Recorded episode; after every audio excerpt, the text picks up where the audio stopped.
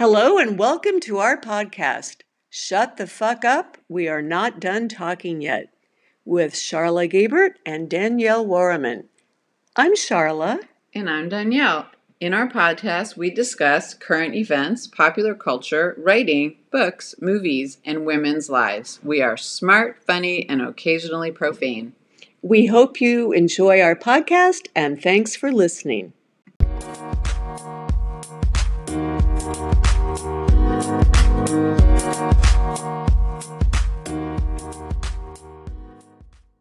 Hello, everybody. Welcome to the podcast. Today we have a special guest, Marin Cooper. Marin is the author of a new novel called A Better Next. This novel will be published on May 28th of this year. So we were looking forward to having a chance to talk to her about this book and let you know more about it. So, hello, welcome, Marin. Well, thank you, Charla. It's nice to see you again. And hello, Danielle. And hello, Mara. Nice to meet you. Yes, Mara and I met just this spring in Santa Fe at a writing workshop, which was put on by Madeline Island School of the Arts, which is known as MISA. They have a wonderful summer program on Madeline Island, which is in Wisconsin, I think. And then because it's too cold and freezing in the summer, they have classes out in Tucson and Santa Fe in the winter. So we took a class together with a wonderful teacher. You want to tell us a little bit about our teacher? Because I think you probably have taken some other classes with her. I have. Um, Mary Carroll Moore has been a teacher at the Loft Literary Center for quite some time. And as you know, I'm located in the Twin Cities of Minnesota. And so I have gotten acquainted with Mary Carroll Moore, follow her her blog, as well as I've had her as a coach. And um, I have gone to, I was at Tanque Verde, which is a MISA um, treat in the middle of winter, as well as now Santa Fe.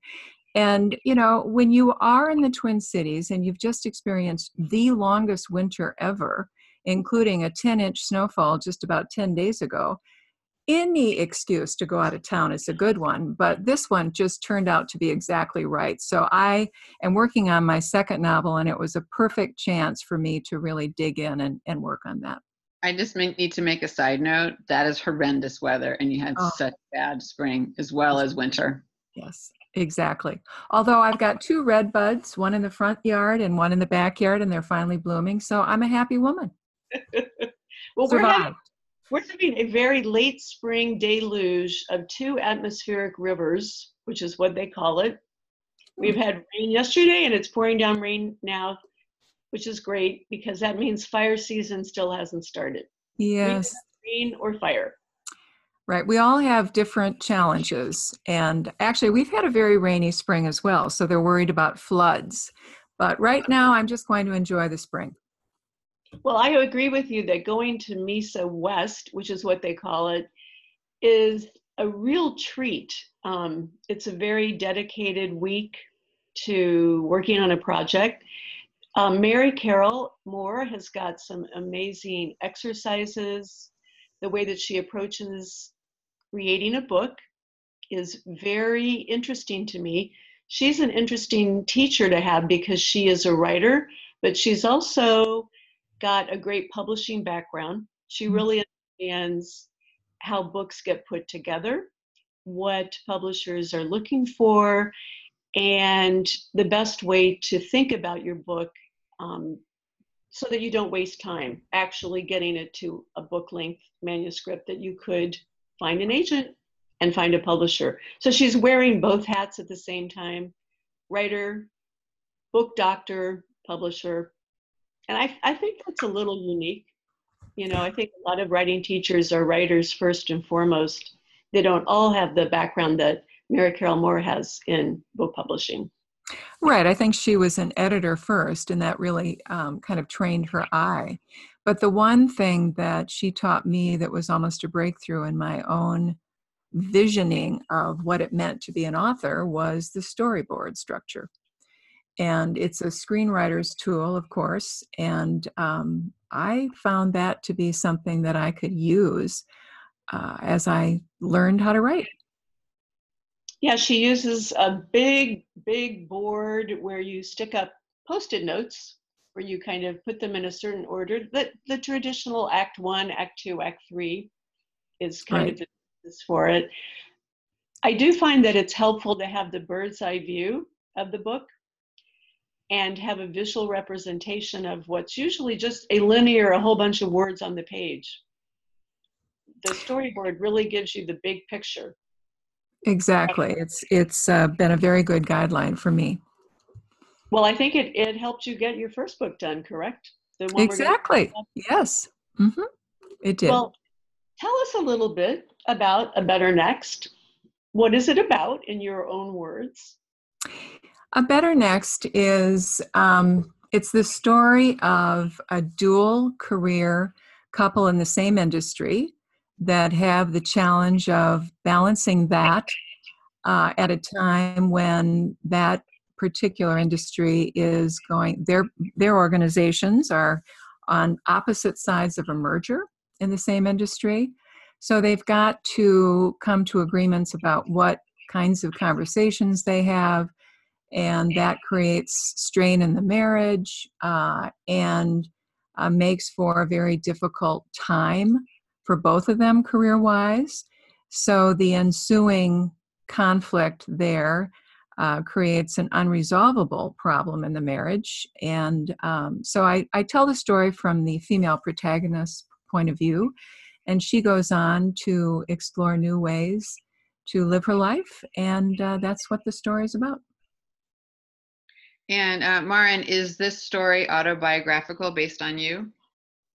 No, it is not. Uh, it is, though, uh, I think any writer, especially a beginning writer, uses what they know of the world. And actually, I think even experienced writers, I mean, we are a product of what we know. So I know healthcare, that's my background. I know the chaos that can occur. Healthcare, of course, has gone through so many different machinations that uh, governance change, buyouts, mergers, acquisitions. It's just the name of the game, downsizing. So I wanted to explore that backdrop uh, with the notion that there's so many dual career couples now. Uh, you could have said it, you could put it in Silicon Valley, you could put it anywhere else where there's likely to be people that have you know the same career aspirations and they might find themselves on opposite sides of an issue how do they navigate through that? So that was what i was trying to explore.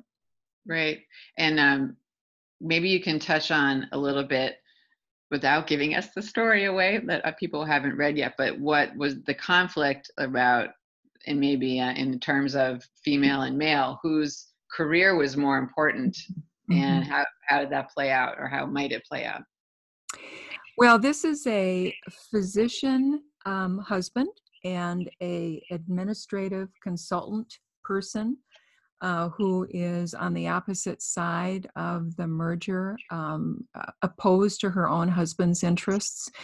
And uh, the career path for him has been predominant in the marriage as it often is um, in marriages. So they have followed geographically where he needed to be. And um, Jess has been the one that has been the major um, provider of childcare, managing the household, etc. So pretty traditional in that way. So I think that then sets up the dynamic of so how does that play out in a in the business world? And uh, jess is no slouch she's doing her thing and arthur of course is doing his. So it does it does create some issues for both of them. Well it also this conflict shows up at an interesting time in the lives of the children. Mm-hmm. one child is already at college and the second one it's the senior year, getting ready to graduate. which I understand from people who have children, that's a very fraught time mm-hmm. in marriage when the empty nest is looming. Right. You know, I, I I'm not sure about this statistic, but if you look at failed marriages, there's a lot of them. Uh, if you dug into when um, most marriages or uh, more marriages have that time of friction or finding new ways to explore their relationship, it is right around that empty nest time. It's terribly, um, it exposes that where you may have chosen a spouse for uh, reasons of romance, love, etc., intimacy, then you've had to make way for children if you have children. And then when uh, they are basically launched, well, what is that relationship going to be like? So I think that is a time of, you know, it could be novelty to explore a new relationship, but I think most people would say that it's also a time of, my goodness, am I really going to stay with this person for the rest of my life without the family? So that in it of, in and of itself plays a role in this particular book. Yes. It's certainly a time for renegotiating the relationship as you kind of change out of the role of being primarily parents and having to reestablish what kind of connection you're going to have with each other. Um, I, I noticed in this book, it seemed to me that the husband was clearly on a career track where he was not really thinking that much about his wife. He seemed very single minded. She seemed to be the one who was aware of the conflict and the stress that this was having on the relationship. She was the one who was kind of modifying her behavior or making accommodations and trying to keep the marriage going whereas he seemed to have checked out fairly early on. Mm-hmm. Right. I, I, think you've said it well, Charlotte. you know, she's just, you know, she doesn't know that there might be something else going on. And she believes that because they've they've had this agreement not to discuss some of their work life during this time of merger, that um, this is just a short term time of tension and everything will come back to square one. Now, square one in this particular marriage is that she is clearly kowtowing to him in his career. So that would be normal.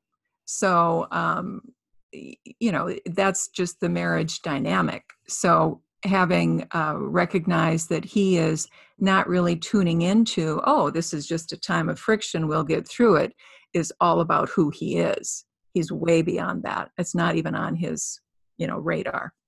Yes. Yeah that's probably happening to a lot of couples.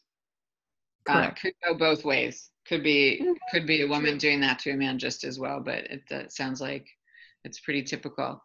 Hey let's take a little break and we will stop this and we'll be right back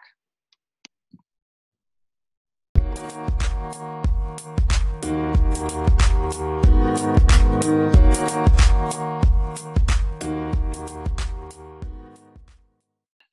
we're back with Marin Cooper, and we have a couple more questions for you, Marin.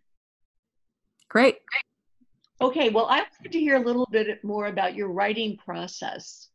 You know, how you got started, how you knew you had a book, um, how long it took, who you had as your readers, all that good stuff.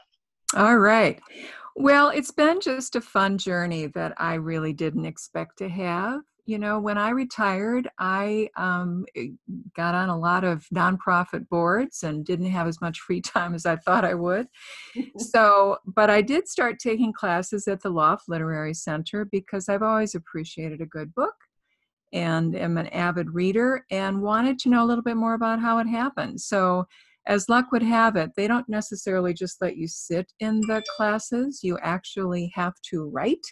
So, as I started doing that, I realized um, that it was kind of fun and I would get in a zone. And uh, the longer I was doing it, the more I realized, oh, I might have a storyline here. So I played with it. I wasn't serious about it at the beginning, but then I did get a little bit more serious and thought, hmm, maybe I can get this ready to put it out in the world. So, but you know, having the fun, well, I should, writing is not necessarily just fun. As you know, there's a lot of work that goes yep. into it. We're both and writers. I should have told you. Daniela is also a writer. Exactly. So, um, but for me, it was just when I would get, you know, those those minutes within those hours in which I felt like I was really moving ahead, they were joyous for me. So I wanted more of that.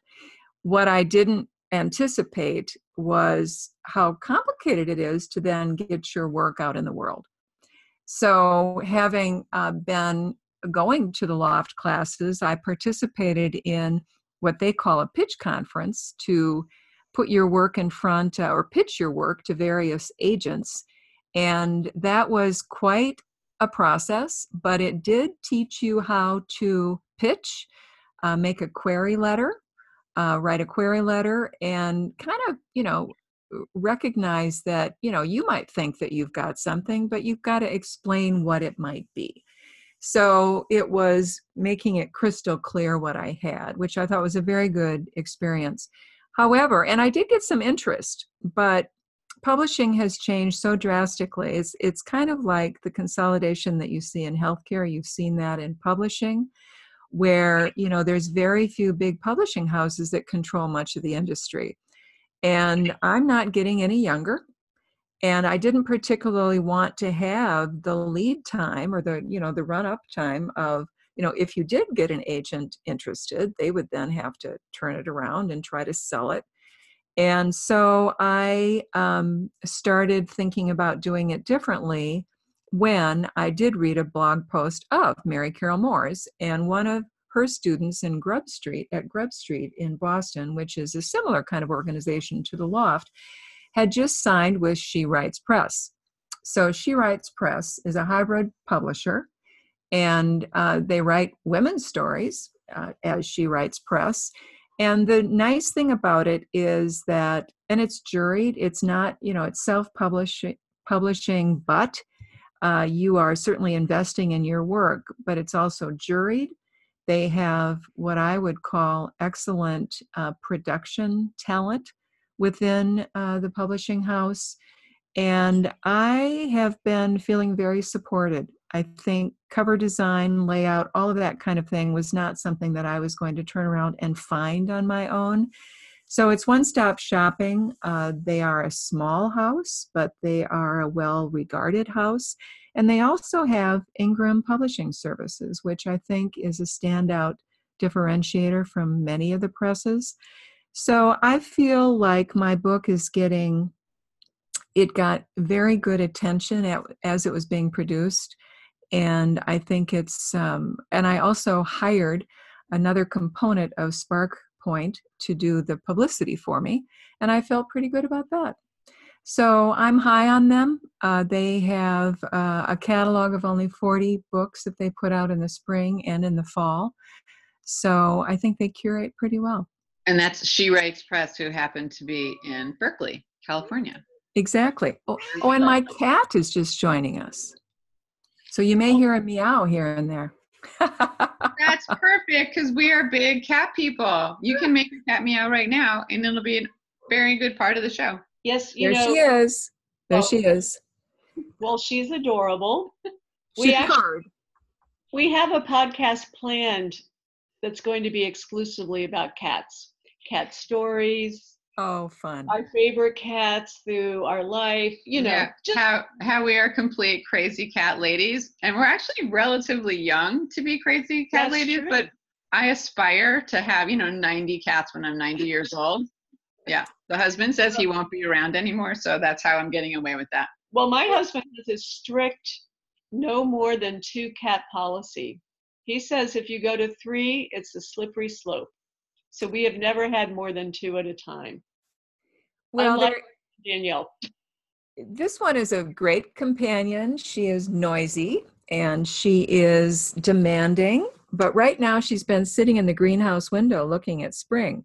So I'm surprised that she came up to say hello, but she stars in many of my Instagram photos.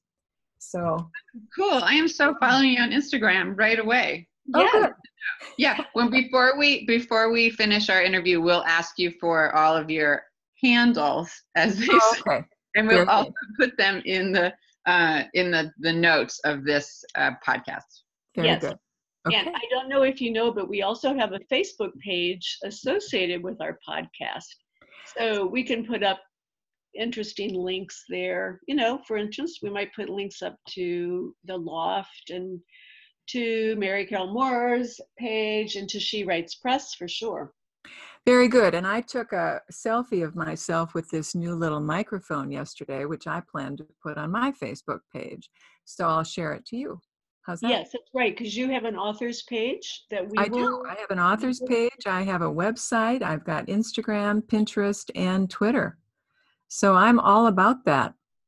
Look, and I'm gonna take a picture of the screen right now. Right? You know, before we end, though, I wanted to ask about your experience. Um, I know that the book is scheduled for May 28th, is the Right. pub. And then you have been doing publicity or you will be doing publicity. Can you just tell us a little bit about what you've been up to? Do you have um, call ins with book clubs or will you or that kind of thing? I will have. I'm not um, scheduling them until the book is actually out. Um, I just finished a Goodreads giveaway that was fairly well populated. I've had several essays uh, around some of my themes that have been picked up by various, um, I would say mostly digital outlets. And so that's been creating some good buzz. Um, I have several events planned, one in St. Louis, which is where the book takes place, the story takes place. And I've got three or four in Minnesota. So I'm open to others, but I, you know, I'm I'm kind of taking this in chunks. And right now, I think uh, we're feeling pretty good about the buzz that I've gotten out there. I've, I'm listed, my book is listed on several roundups of things you need to read this summer, et cetera, et cetera. So, you know, who knows how this is going to go? It's going to be out there. I haven't gotten any numbers yet, so I don't know how many pre orders there have been. It's an adventure. We'll see how it all works. Um, I have a question. Will you use book clubs uh, to promote your book? I absolutely will. I'm a big book club proponent, and I don't know if you know the name Faith Sullivan, but Faith is a Minnesota author who was the first of my um, people to blurb my book, and she is uh, just a wonderful person. She's she goes to book clubs all the time, so she's given me a lot of hints. I just worked out with my favorite bookseller, who's going to be uh, selling books at my launch, that he will provide a 20% discount on my book uh, if three or more people from a book club actually orders it. So, you know, I'm doing that kind of thing. Um, on my website, you can sign up for a book club visit. I'll have that option for people that come to any of my events. I don't have a clue whether that means I'm going to have 15 of them in September and then nothing again. I don't know that. So um, we'll just see how it all works. But yes, I, I hope to go to book clubs. I think it would be fun. Yeah, and a friend that we interviewed earlier um, this this year, uh, she also used uh, a lot of book clubs to promote her Mhm. book, and then she would get online and talk to them.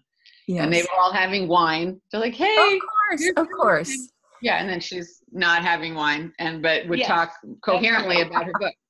Oh, I will clearly have wine. Well, she suggested calling into the book club early rather than late because if they've already had two glasses Yeah, of wine, Exactly. it all just fell apart. right. Yeah, so there's a little tip that we can share with you. So my own book club is going to choose uh, my book, of course, and I'm excited about that. They're all coming to my launch and will be great cheerleaders for me. This is a lot of fun. It's you know a new act for me. I'm I'm just enjoying it immensely. I will though comment about my um, my pseudonym because I think it's important for people to understand. One of the reasons I did it is for social media purposes. you know, it gets very, very complicated to have dual personalities when you are um, already out there. Um, so that's one of the reasons I wanted to do it. Uh, the other reason is that my own name is very long and complicated, and Marin Cooper is kind of cute and new, and I love it. So hey, why not? Is you wanted to be hip, super hip name. hip, absolutely. It's well, it makes sense. I can be. It's a new identity. You know, exactly. you have a professional career identity, and now you have a new one. exactly. do with it. Right. So it's fun. Well, excellent. Well, it sounds like you're off to a good start. So the official launch is June 6th. The launch in Minneapolis at Open Book is June 6th, and then I'll be in St. Louis on the 11th, and then I'll be back in St. Paul on the 18th. Uh, and I'm still working on final dates for a couple of the others, but they will be in the summer sometime. I would like to say that the year is 2019. Okay. Just in case. Just in case. what if someone's listening to our podcast yeah. in 2025? That's correct. This is part of the archives, right? the archives. That's right. And we're kind of excited because just today we have reached a milestone in our podcast. We have over a thousand listens. Oh, wonderful. Of our 10 episodes. Oh, is it 10 now? Okay. So I don't think I've listened to all of them, so that'll be a nice treat. That oh. we could do that this summer. It'll know. be a huge treat. Or you can just drive around with the background noise of us chit chatting about something. Or making horrendous mistakes. That's my favorite. You can listen to our episodes where we don't really know what we're doing. Oh yeah. well, you know, you're you're having fun and that's what it's supposed to be about, right? That's exactly right. It's been quite a learning experience for us. We just threw ourselves into it and the next thing you know, here we are. Exactly. Exactly. We, we were born to do this. That's our motto. I think you were. You guys are just kind of doing the thing that makes you happy, and I think it's a favor for all of us. So thanks for having me. I appreciate it. Well, thanks for being on the show. I'm really happy that it worked out and that we got to interview you. Yeah, and my little microphone worked. Yes, well done. Well done. And I, I also enjoyed having you on the show. And thank you for being an inspiration. The same thing I've said for each author that we've had on that you're published and that's a big deal in this day and age. So we all need to have you know find out how you did it and get inspiration. So thank you so much for that marin you're quite welcome. And i am actually i'm i'm probably a year i'm so far with my second novel that now i'm just so anxious to get back to it. I i worked on it of course when i was in santa fe but i've had to take a break and work on launching a better next and then I want to get really deep into the weeds of revision for book two. And uh, I'm not sure how long it's going to take. You never know. So, but Great. soon. All right. Well, bye for now. Bye All for right. now. Thank you very much. Thank you.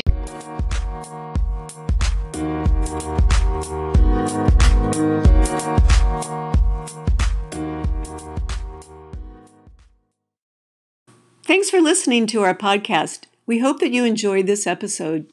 You can get more information about it on facebook.com backslash Charla Danielle podcast.